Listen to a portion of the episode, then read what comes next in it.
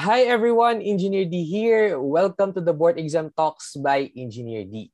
Today we have a very special guest ulit, another top-notcher but this time in the Sanitary Engineering Board Exam last January 2022 lang with a rating of 80.10% which garnered him the fifth place in the said board exam. He is 26. He is from Baguio City, where he also took no his uh, Bachelor of Science in Civil Engineering and his Bachelor of Science in Environmental and Sanitary Engineering. Uh, he graduated in the University of the Cordilleras and he's already a licensed civil engineer na kumuha pa ng Sanitary Engineering Board exam last January lang. Currently, he is a college instructor at the same university in Baguio and today we're going to learn more about him, no? Ano nga ba yung naging secret sauce niya and how he prepared for his board exam. It's my honor to introduce to everyone Engineer Joshua Shem Barachina. Ayan. Hi, Engineer Shem. Welcome to the program. Hi, D, and hello din sa mga listeners natin dyan. Yes, no. By the way, I forgot to mention, no, Shem, na si Shem pala is my colleague, my teammate sa ano sa AIA Philippines uh, under the same team kami ng Delta Associates. We are both insurance advisors. Ayan, no? But we'll focus today, uh, Shem, no, on your journey as a sanitary engineer. But before that, I will go back no on your on your why. Bakit mo ba kinuha yung sanitary engineering and who or what was your inspiration? Uh, yung sanitary engineering for me is uh, gusto ko kasi per, parang meron akong another, another perspective ng ibang bagay. Uh, yung first course ko is civil engineering and alam naman natin na kapag civil engineering ang naiisip structures, destruction of the environment, ganyan. So for me, I wanted to balance kung ano yung view ko sa isang sa structure. So para mas maging ma-fortify yung uh, understanding ko on sustainability sa structures, kaya ako kumuha ng sanitary engineering. Amazing. But uh, meron bang specific na person na nag-influence sa'yo to take the course or was it a personal decision? Uh, sa school kasi namin, uh, pwede kaming mag-double major.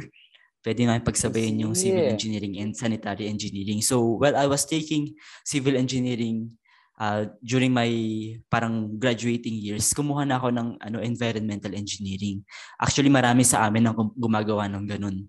Kaya parang mm-hmm. naingaan nyo ko my friends kasi are also doing the same. Kaya parang yun yung naging uh, trend. Uh, nagbigay sa akin ng idea. Yes, parang uh, naging trend siya. Kumbaga, uh, what I'm getting from you is that the system enabled you no to take kasi yes. uh, merong ano opportunity na pwede mag-double major and you grab that opportunity. Yes, ganun yung nangyari. All right. So, I, 'di ba, I think uh, tama naman no that civil engineering and sanitary engineering are related naman, 'di ba? Kasi wala akong background sa sanitary eh, I'm a civil engineer lang. Uh, would you would you confirm that? Yes, ang focus ng environmental and sanitary engineering is on the environment of course at saka mm. dun sa water part. So ang medyo related silang dalawa is on hydraulics. Yes, water, water resources. Water treatment. Uh, yes, water resources. All right. Now on the subject of environmental and sanitary engineering, ano ba yung ano naging favorite subjects mo even up to this date? And how about yung mga siguro sabihin natin mga hindi mo nagustuhan ng mga subject if any? Ang favorite subjects subject ko is yung ano, environmental laws, contracts and ethics kasi nandito yung ecology. Prerequisite niya pa, bago ka mag-aral ng laws is yung ecology. And nag enjoy talaga ako kapag nag-aaral ng environment, yung relationship ng ecosystems. Mm. And that is why yun yung parang na, nagbigay talaga sa akin ng interest na lalo kong mahalin yung degree. Amazing. Uh, kasi 'di ba portion of uh, sa civil engineer uh, merong environmental naman na talaga but you wanted to focus talaga on uh, uh, kumbaga advance no your studies on environmental and sanitary yes. kaya napasok ka doon. All right. Uh, how about Shem no since given na ano na nag-top ka sa, sa environmental and sanitary engineering na board exam uh, I assume meron ka rin namang sigurong disappointing na ano na mga grades or exams or failures back while you're studying the the course. Uh, kwentuhan mo nga kami regarding that. Ayan, actually, itong, itong parang disappointing uh, parts ng studies ko is when I was still studying ng civil engineering. Kasi nung nag-aaral ako ng sanitary engineering, parang uh, professional na ako noon eh, nagtatrabaho na ako. So parang medyo focus na talaga ako sa pag-aaral noon and major subjects na siya. Mm-hmm. Ang I failed twice actually uh, when I was studying. Una is yung calculus and yung hydraulics. I failed calculus kasi yung, although naintindihan ko yung idea ng calculus, pero yung algebra part was very challenging for me and it was my first failure. Mm. Kaya sobrang hirap talaga ako that time. Yung hydraulics naman, parang ay akala ko papasa ako kasi naintindihan ko yung theoretical knowledge pero I was wrong. Yung theoretical knowledge ko was not yet fortified. Hindi pa siya ganoon ka-cemented talaga. Ang ginawa ko nung calculus, syempre first uh, parang first failure ko yon sa buong pag-aaral ko. Uh, I had to accept it talaga and took the courage to retake the subject and practice my algebra.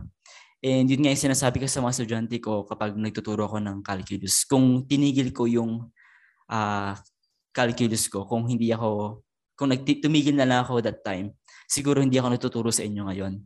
And for hydraulics, uh, it was a matter of just mastering the principles siguro during the first take ko, hindi ko lang siya talaga na-master ng todo. And nagbunga naman yung pag-ulit ko ng hydraulics kasi nung civil engineering board exam ko rin. It was my, yung hydrogeo part, it was the highest uh, grade that I I got. Nice. Uh, I think it was 92 yung average ko for hydrogeo. Kaya ayun, uh, I turned all of these things into something good nung hinarap ko yung failures and disappointments na yun. Grabe. But did I hear that correctly? You failed your uh, calculus, no? Calculus na subject back in college and right now as a college instructor, you're teaching it. Yes. Grabe, amazing. What, what a ano no, twist sa ano Oo. sa iyong uh, academic career and sa iyong professional career. Na yun, kung saan ka pa bumagsak dati, dun dun ka pa mag-specialize or magtuturo. Ayan. Uh, at this point no, Shem, I would like to ask naman about yung ano, best engineering school advice that you can give to your students no since nagtuturo ka nila naman na. Ang best engineering school advice ko is uh, if you have heard of the word yung chunking kasi parang ang chunks it is compact packages of information to form a chunk, marami yung, merong tatlong steps kung paano mag-form ng chunks. So para siyang library of information kung, kung saan pwede kang kumuha ng information at gamitin mo yon. First is to focus. Dito ba mapasok yung Pomodoro technique na natutunan ko sa Project mm-hmm. Beta ni Engineer D. Nga pala. kasi I was part of that Project Beta. And second step is to understand the underlying principles. Kasi if you don't understand the underlying principles, you will not be able to advance on more complex under, uh, topics. And the last thing is to practice. Kasi if we do not practice, if we do not do it ourselves, it we will not be able to transfer it from our short-term memory papunta dun sa long-term memory. Long-term. And kapag hindi tayo nagpa-practice kasi uh, siguro it is it will give us some illusions of competence na parang akala natin master na natin and mm-hmm. yun pala hindi pa natin siya talaga ganun ka under na naintindihan. Katulad nung nangyari sa akin sa hydraulics ko siguro and mm-hmm. on my uh, algebra. Kaya, Grabe, this is coming from ano, no, personal experience talaga. yes. Amazing. Uh, how about ano naman, uh, siguro very similar, no? Study tips and tricks na pwede mong uh, i-share sa iba na ginagawa mo or ginawa mo before? Uh, ako kasi kapag ang isang subject, nakuha ko talaga yung motivation ko na pag-aralan siya. And ang ginagawa ko, I do not just rely on what is given to me by my instructor or my teachers. Ang mm. ginagawa ko, I go beyond. Ang nanonood pa ako ng YouTube videos, nagbabasa pa ako ng books para lang maintindihan ko yung isang uh, portion ng isang topic na yon. Kasi I believe na kapag naginawa mo yon mas ano siya eh, mas maintindihan mo siya, mas magiging uh, hindi mo siya makakalimutan talaga kapag na na-cement siya sa mind mo. Kaya yun ang ginagawa ko. I, I go beyond mm-hmm. what is given with, to me. Kumbaga, you go the extra mile no, in terms of your resources, especially right now, uh, the ano eh the resources on the internet no? Ang daming pwede nang pagkunan ng mga resources pwedeng pag-aralan. It's just a matter of looking for it no? Or uh, going after it. Now let's move on to the board exam experience naman Shem no? Ano ba yung naging greatest struggles mo na na-experience while preparing for the board exam? And paano mo sila na-overcome? For me yung aside from yung recalling the subjects that was already years back uh, parang ang span kasi nung board exam ko sa mga previous subjects ko, parang four years ata yun.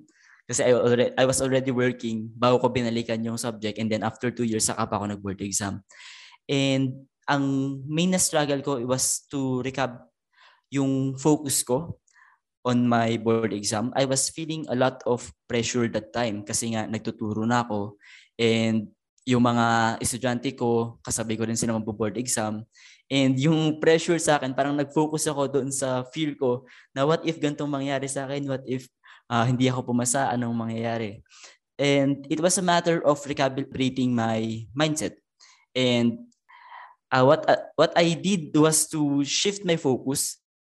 Yung recalibration ng mindset ko is a very important aspect na kailangan kong gawin dahil kapag nung hindi ko ginawa yon hindi talaga ako makapag-focus sa review ko. Nung August 2019, I was supposed to take the board exam, not that time. Pero parang days back, nag-back out ako. Kasi nga, sabi ko, I, I don't want to take the board exam with this uh, feeling na hindi maganda yung mindset ko. And yun, uh, nagawa ko naman siya this January 2022. Uh, ah, naayos ko yung mindset ko. I focus on uh, everything. I motivated myself and all else followed. Kaya yun yung naging struggle ko talaga. It's a matter of ano no, yung uh, self-doubt no na nagko-corrupt sa ano mo sa yes. thoughts mo na you're not enough ganun no it's also mm-hmm. the issue of worthiness no about ano about kung papasa ka ba especially that this is your second time no to ano to take the board exam and meron kang kasabay ng mga estudyante mo. No, there's Uh-oh. a pride, there's some uh, pride issue rin. No, yes, and it's good na ano na you overcome them, no? Grabe ang ganda nung sinabi mo about uh, focusing on your uh, or nag-shift ka ng ano ng mindset mo. So amazing 'yan. How about yung pag-prepare naman in terms of the subject topics? Did you enroll ba in review center? And would you recommend ba na yung iba mag-review center rin? Uh, yes, I enrolled in a review center sa Intense Engineering Review Center ako for my sanitary engineering. And I recommend talaga na mag uh, review center kasi yung subjects are structured to fit in the duration of the review. Sa sobrang dami kasi ng topics ng sanitary engineering, kapag ikaw lang siguro mahirapan ka na i- i-budget yung time mo sa pagre-review. So it's good thing na mag ano talaga kung kaya rin talaga, edi mag-review center kayo. Amazing. Uh, now, let's go to the uh, board exam, actual board exam. How was it? How did you find it? Was it easy, average, or difficult? Ang um, yung board exam ko, it's a combination of objective type questions and problem solving. And as engineering students talaga, aaminin natin na medyo parang uh, mahirap yung sa objective type. So doon ako talaga sobrang nahirapan. Objective type questions. Pero doon sa problem solving, since I was already teaching yung ibang mga portions noon sa sa academe, hindi na ako masyadong nahirapan. It's just a matter of budgeting my time kasi yung time constraint is your kalaban sa problem solving. Objective type questions talaga yung nagpahirap ng board exam kasi there are some questions na ngayon ko lang nabasa yung terms na yun and I had mm. to really make a smart guess on those yeah. uh, portions. Oo. Kasi when it comes to objective, di ba, uh, you really have to memorize or at least familiarize the terms no, and concepts. And if you weren't mm. able like to experience or encounter them before, medyo mahirapan ka talaga. Magdididus ka na lang. Oo, ganun yung technique. Oo. So how about your expectations after you took the board exam? Was there uh, ano ba yung naging feeling mo? Would you would you did you feel that you're going to top the board exam or at least papasa ka na talaga? Two days before the board exam and during the board exam and after, while waiting for the results, I was really feeling calm. I was na-shock din ako sa sarili ko kasi nung civil engineering ko, hindi ako ganun.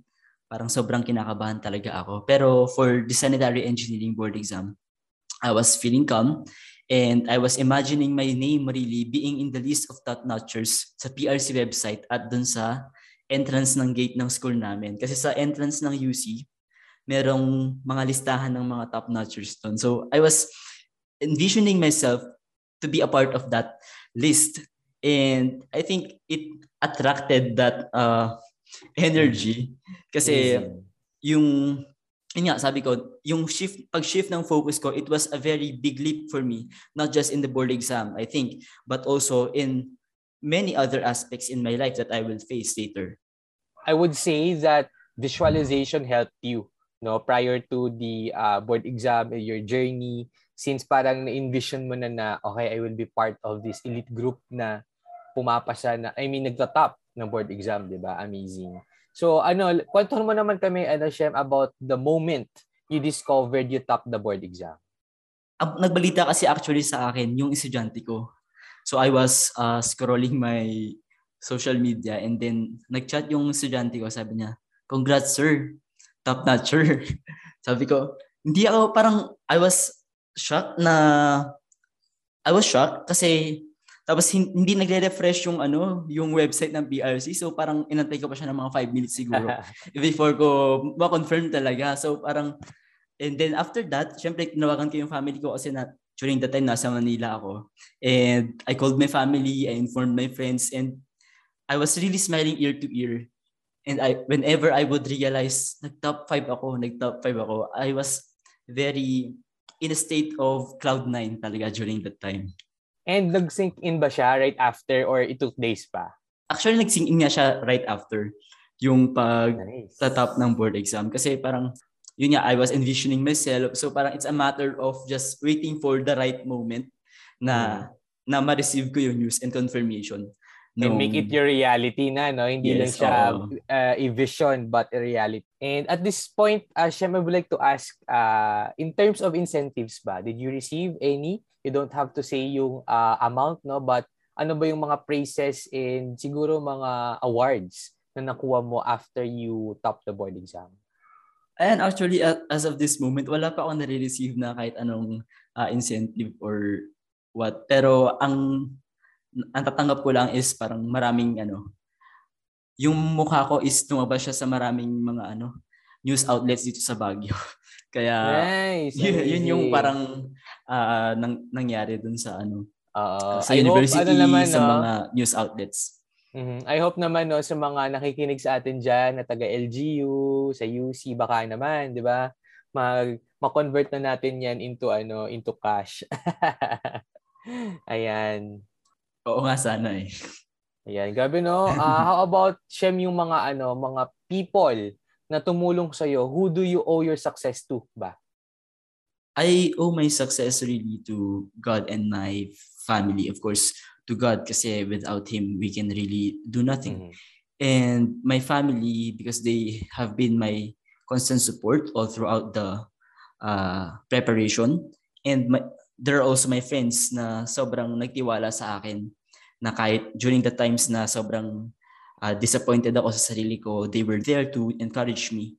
And of course, wag na, na naman natin na uh, alisin yung sarili natin. I also owe it my, to myself. Kasi I thank myself for facing the fears that I have and being able to rise from that situation.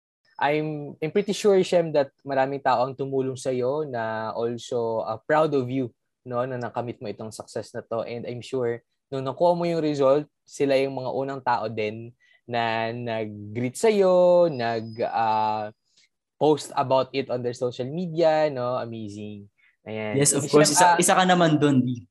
Ay, ako, kasali ba ako doon? Oo naman. Alam mo yan. Ayan. Uh, so, ayan, at this point, Shem, I would like to ask naman, uh, parang parting words mo na rin no, about your effective study habits na pwede nating uh, i-share sa iba on top of yung na-mention mo kanina. Uh, aside from mastering the basics and principles over formulas, yung one way to really master it is to teach it to other people. Kasi kapag tinuro mo siya, it will really help you to understand all of the parts of that topic. Kapag tinuro mo siya, yung mapipilitan ka kasi na mag-aralin siya ng husto hanggang sa ma-master mo talaga. And of course, mapapractice mo yung topic. Kaya teaching it to others is really helpful. It's a Okay, apart- good study habit din. Mm. Apart from ano no, solving solving it on your own, solving the problems on your own, nakakatulong talaga yung pag Yes. ano, pag teach ito teach the topics to others. I think the I think there's a psychology behind this. Uh, the triangle of learning, if if I'm not mistaken, no. Na yun talaga beyond solving the problems on your own, teach them to others para mas mataas yung level of mastery. All Yes. right. How about uh Shem, no, let's now look forward in the future. What is your long-term goal ba as a registered uh, environmental and sanitary engineer as well as civil engineer? Uh, since this is a long-term goal, uh, medyo mataas yung parang gusto kong maabot sa part na to eh.